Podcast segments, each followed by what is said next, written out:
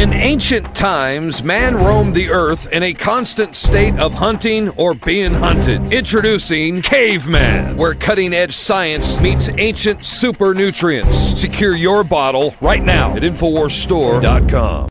What would your life be like if you woke up each morning with new vitality, feeling better than you have in years, and you noticed a difference in your sleeping patterns, blood sugar levels, and had a sense of well-being overall? There's something that is changing thousands of people's lives, and you could be one of them. It's called Heart and Body Extract. Sharon Harris, co-creator of Heart and Body Extract, talks about the positive effects of Heart and Body Extract. What happens with the formula Heart and Body Extract is it's giving the body the necessary vitamins, minerals, amino acids, enzymes, and phytonutrients so, so the body will heal itself. And yes, the body does have the ability to balance blood pressure, balance cholesterol, clean and unclog the arteries. It can also work on uh, balancing the circulation for diabetics. So the body is an amazing thing. It simply needs some help so it has the tools to heal itself. Heart and Body Extract gets results. To order your two-month supply, call now, toll free at 866-295-5305. Order online at hbextract.com. You're listening to Resolution Radio. Radio. ResolutionRDO.com.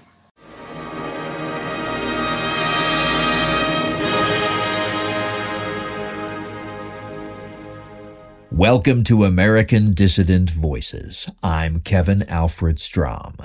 Today, we present the third and final section of my recent interview with host Sonny Thomas on the Resolution Radio Network. As I mentioned, the audio was slightly marred by a technical glitch, but after a bit of digital audio magic and editing, I got it to sound quite listenable. Perhaps the rough edges will make it, as Chairman Will Williams likes to say, sound more revolutionary. So let's listen to that interview now. Listen. Everything that the left does now, they claim everything that's right wing is fascist. Well, maybe they don't think at all. Maybe they just parrot what they were told. Uh, maybe they're not really thinkers. They're they're just team joiners, and uh, they've joined a team, and they're going to support that team, and that's all there is to it. They'll the arguments, they are the thinking. If there is any thinking, it just is how can I support my team. so.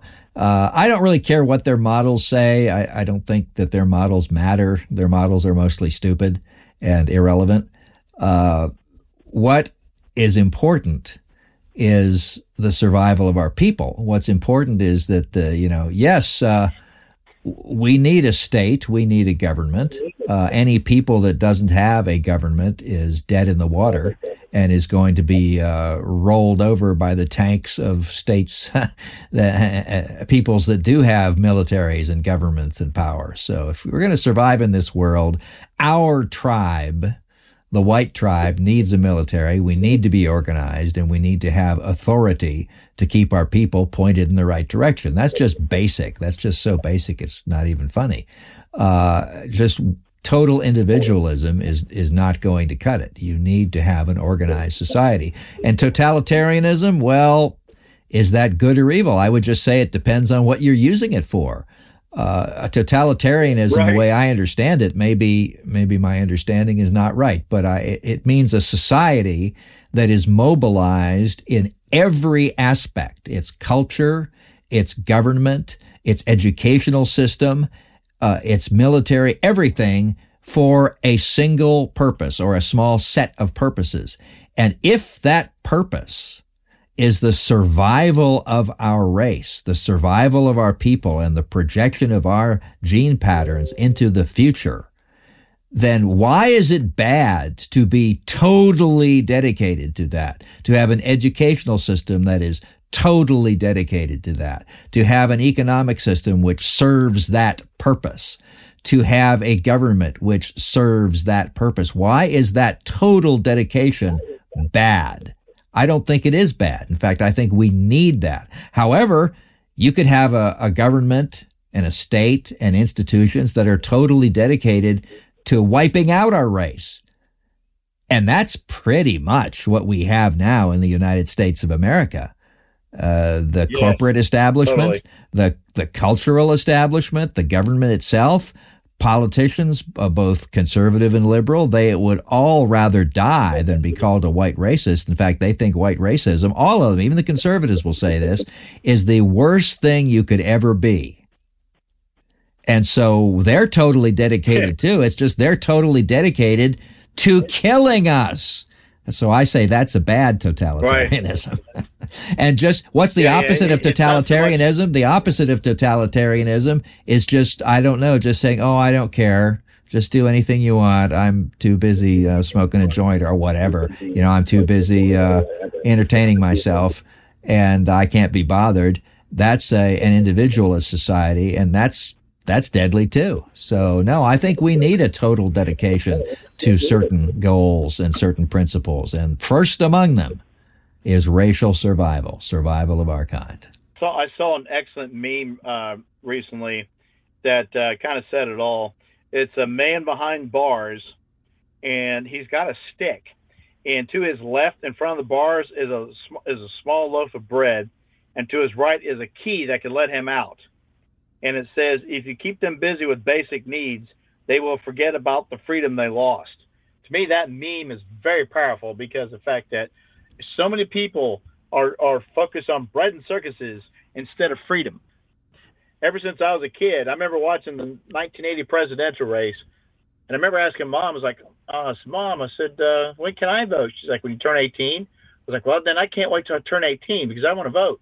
And I remember vote my first vote. I actually voted for Ross Perot at the time, but the point was was that I felt that I find to me I felt that I finally become a man because I was able to have my voice to be heard and thrown in, in into uh, you know to play the game. But now I feel almost disenfranchised because I feel like no matter what I vote for, if they want someone or something to get passed, they're just going to take it away. Well, I, I'm not a big fan of spending our time in the electoral system and voting because they brought in so many non-whites that we're going to be outvoted almost every time, almost everywhere. So I've sort of given up on that. But I do think it's important to think about freedom. I think we need to not define freedom as just, oh, the freedom of the individual to do whatever he wants. I don't think that's real freedom because believing that way has led to the present where basically we have lost our ability to continue to exist in the U. There's nothing worse than that. And I think mm-hmm. instead we need to think of we need freedom to do what's right to ensure the survival of our kind on this unforgiving planet. And that's the freedom that matters. That's the freedom that you might call self-determination of a people to determine its own destiny. And for a people to determine its own destiny, it needs land, resources, and its own government, a government answerable only to that people. This whole idea of having every nation, every white nation anyway, must be a multiracial, multicultural nation in which anybody's allowed to participate. That is death. That's death. That's not freedom. That's the opposite of freedom. Like I said, they're denying us the things we need, just that we need to exist. So freedom is the freedom to do whatever is necessary to keep or obtain the things that your people need to exist. That's the only freedom that means anything. Freedom to inject uh, mind destroying drugs into your body. That's not freedom. Freedom to declare yourself to be the opposite sex or get orgasms in some perverted way that doesn't lead to the birth of white children. That's not freedom. That's just garbage. That's just trash that they're putting out in front of you in hopes that you won't notice that they've taken away your real freedom. Right. And so we can't even begin to try to fight this thing at the ballot box because of the fact that people have no basic education on how the system even works. And and you're talking about we need to get people back into our own countries, our own nations again. And, I don't know if separatism is worth it either because even if we focus on a certain area of the United States and say we're going to make this a completely white region, we could easily cut ourselves off and be landlocked. You know, oh, let's go to Montana. Yeah, that's a good idea. I would say There's that no it's. oceans, I would say that rivers. it's a, a little early to be talking about uh, specifics. I think right now it's just important to gather white people to form institutions, the the, the best white people, the, pe- the white people who already agree with us, at least in instinct. Their instincts are loyalty to their race and people who are instinctively appalled and disgusted by what has happened to our people and what it, and, and, and who are appalled and disgusted by the degeneracy that our next generation is being pushed into. I think gathering those people together, we're, the National Alliance is gathering in Upper East Tennessee, which is a very, very, very white area. And it's an area that a lot of white, mm-hmm. really, uh, accomplished, intelligent white people are fleeing to, to escape the hellholes that our cities have become. But eventually our organization has to become economically viable to the point where it's self-sustaining. And, you know, look at other subcultures that have succeeded. Uh, the Amish have succeeded. They have spanned the generations and they yes. effectively control a pretty big swath of territory here in my state, Pennsylvania. Uh, the Mormons, even though they may believe crazy things, just like I think the Amish believe some crazy things, nevertheless, they have succeeded in creating a subculture that controls a lot of real estate and a lot of local government and a lot of institutions out west. And, uh, they're economically self-sustaining. They're prosperous. Well, we as white people need to do the same things.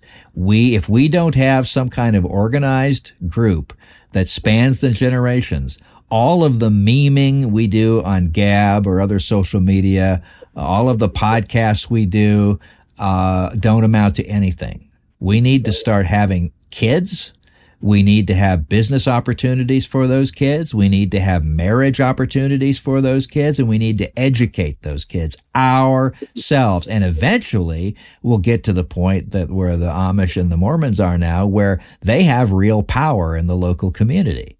And because of their economic success, because of their numbers, uh, because of their deeply ramified family infrastructure in that area, they basically, you, you can't cross them without serious consequences. And they have an influence over the local politics. Well, we need to get there and then we need to get even farther than there. We eventually will need to be even bigger than they are because we need a nation of our own. But it's baby steps. We've, we, since we lost this nation, uh, we've got to start at the beginning. Get the best whites, the clearest thinking whites together to do exactly that. Yeah, I mean, it's got to start somewhere. And um, we, are starting to see some enclaves because we still got the white flight problem, which a lot of that started especially during the war because while all of our men are sit overseas fighting in a BS war that never should have happened in the first place, all the blacks are moving in and, and taking their places and taking their jobs. You always hear about Rosie the Riveter, but you never hear about uh, good old Reginald coming in there and taking over y'all's neighborhood.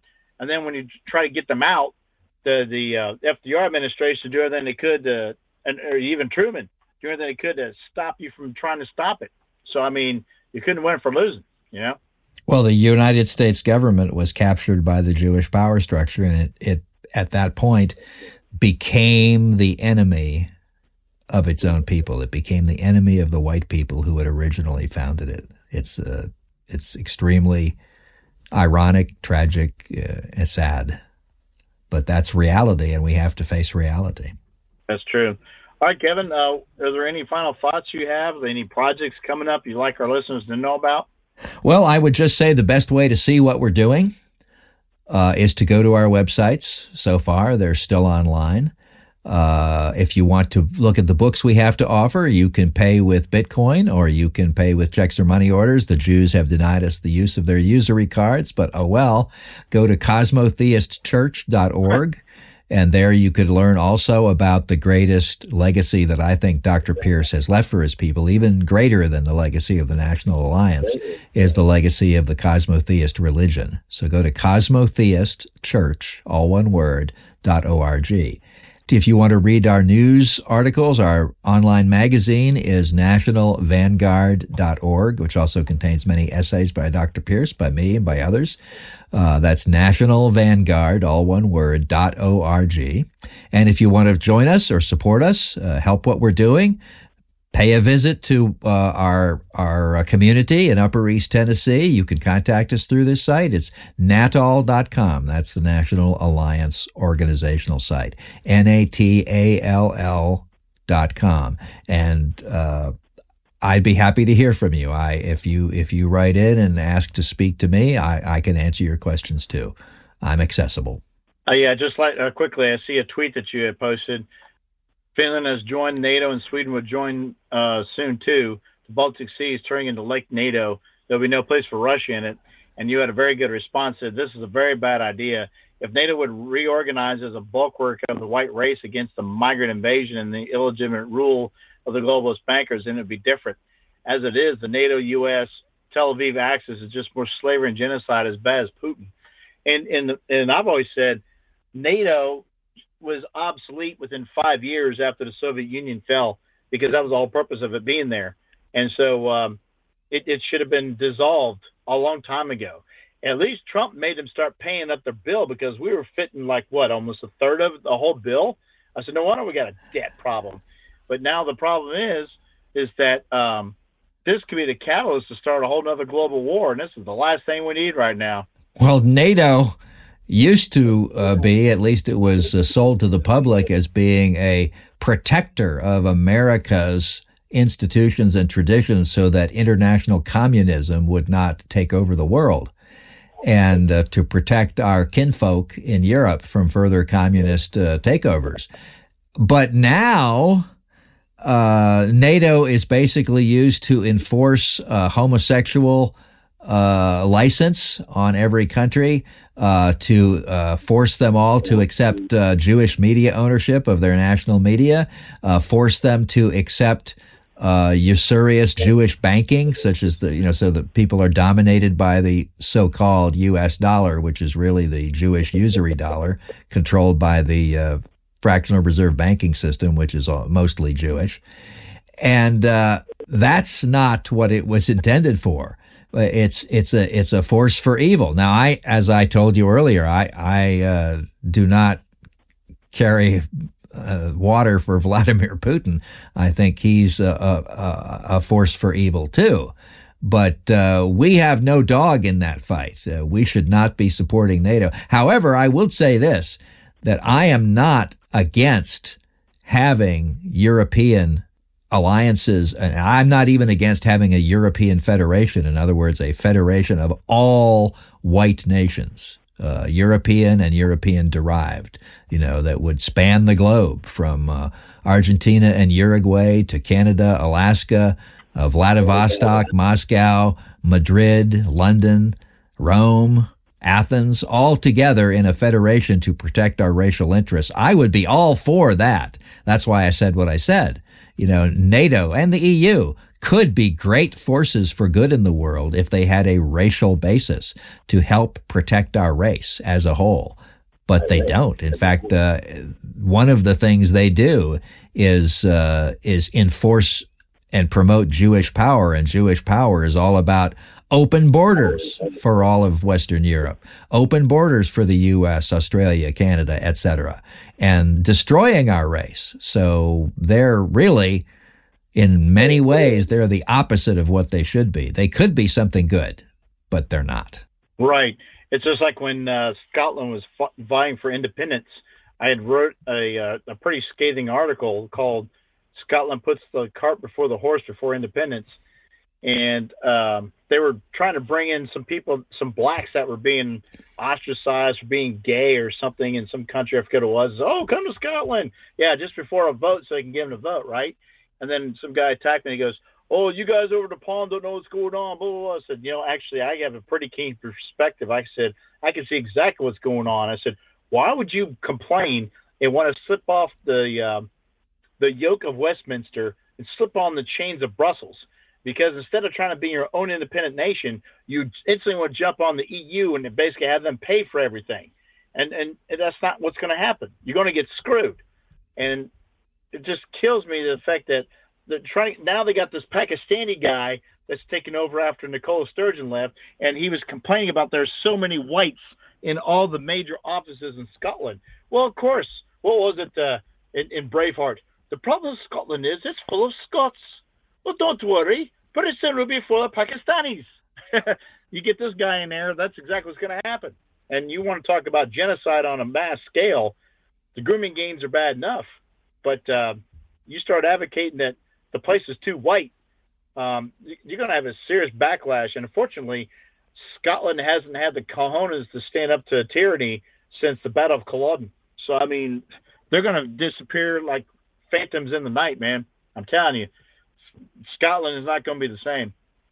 Well, I I come from a uh, Minnesota Norwegian descended background, and I love my people very much, uh, but they're so badly ruled, miseducated, and they've basically been been castrated. Uh, but I don't think they all have. I think there's a certain subset of Minnesota Norwegians and uh, Scottish people mm-hmm. in Scotland. I've been to Scotland. I love the Scottish people. It's a beautiful, beautiful country in so many ways. And the people are wonderful. And I, I, would say the same about every European country that I visited and whose people I know. Um, they've all been laid low and apparently castrated by the horrible ideology they've been filled with basically coming from the Jewish power structure, the Jewish media, the Jewish control of the educational establishment. We need to find our souls again. And I think that we can do that because not everybody has been mentally castrated. There's a certain subset of all of our peoples who in their hearts know that this is all wrong and it goes against something very, right. very deep inside them. And these are the best Europeans. These are the best white people. The people who know that this is all horribly, horribly, insanely, immorally wrong. And we need to find these people. That's what I'm trying to do with the, with my work for the National Alliance. We need to find these people, get them up to speed on what's actually happening, and organize them so we can do something about it. Something that doesn't involve asking permission of the majority of dull voters before we do it. Something that we will simply do because it's the right thing. Something that will ensure the survival of future generations of white children whatever achieves that goal is the definition of morality. That's what cosmotheism teaches. That's why cosmotheism is important too. It's a religion that teaches the right moral values. So that's what I'm doing. That's what I'm trying to do. I'm trying to find those people who know in their hearts that all of this is horribly evil and who are willing to take some risks. And not that, but yeah, to stand up. Our time is running short. And the more and more that the horde comes in and starts pushing to have illegals allowed to vote and everything else, I mean, this country's going to go hell in a handbasket. I thought it was going to go bad probably within my generation.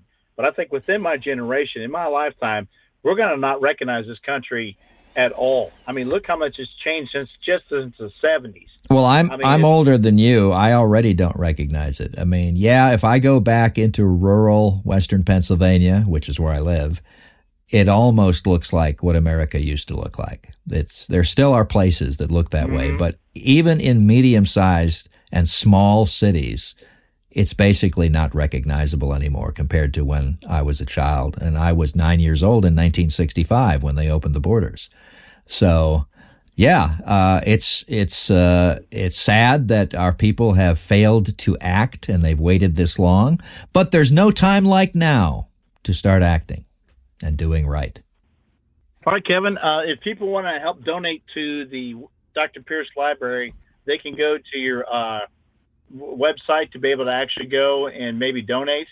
You could just go to natall.com slash donate if they would like to help. It's N-A-T-A-L-L dot com slash donate. That will get them there. Okay, good. That way, if people want to support that, they, they have an option. All right, sir. We appreciate you coming on. And again, you always do a great broadcast. Um, we always enjoy your content, and you always have a very interesting angle, and, and you're always trying to empower whites to start thinking for themselves and stop um, believing the Bolshevik lies. Well, I uh, I just see the situation, and I have a certain responsibility and a certain number of uh, minutes on this planet. So I'm going to try to use them as best I can. Thank you for the good words. All right, sir. Talk to you again soon. Okay. Thanks for having me on your show. It was great. All right.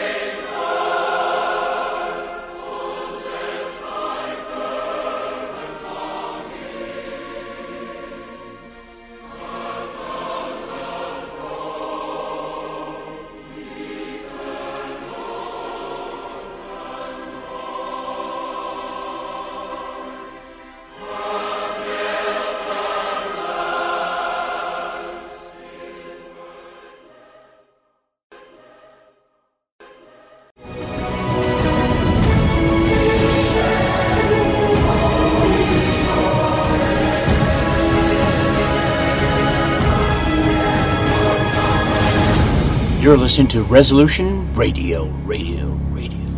ResolutionRDO.com. My brothers, my sisters, I bring you a message of solidarity, a call to action, and a demand for adherence to duty of an Aryan resurgence and ultimately total Aryan victory. We have broken the chains of Jewish thought.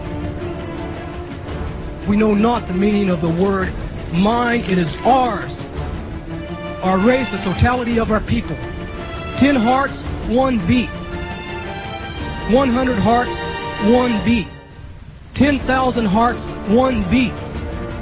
We are born to fight and to die and to continue the flow. The flow of our people.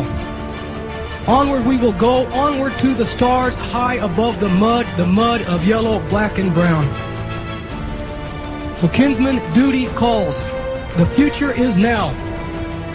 If months from now you have not yet fully committed yourself to the alliance, then you have in effect not only betrayed your race, you have betrayed yourself. So stand up like men and drive the enemy into the sea. Stand up like men and swear a sacred oath upon the green graves of our sires that you will reclaim what our forefathers discovered, explored, conquered, settled, built, and died for. Stand up like men and reclaim our soil. Kinsmen, arise. Look towards the stars and proclaim our destiny. Defeat never, victory forever.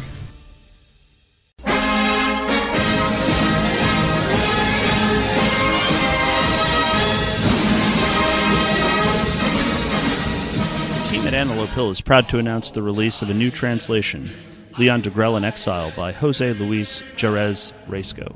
Readers of The Burning Souls will already be familiar with Degrelle's life before and during the Second World War, his service on the Eastern Front, and his involuntary post war exile in Franco's Spain.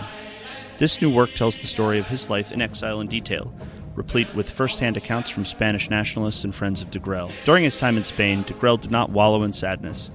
Despite the atrocities inflicted upon him and his family by the victorious Allied powers, he stayed remarkably active in European nationalist politics and left a lasting impression on both his personal friends and those from around the European world who took inspiration from his tenacious idealism. De Degrelle's enduring legacy in Spain is well deserved. Such a legacy also deserves to be spread to both sides of the Atlantic and beyond. Antelope Hill is proud to be the first to bring this unparalleled biography to the English reader. Get Leon Degrelle in exile today at antelopehillpublishing.com.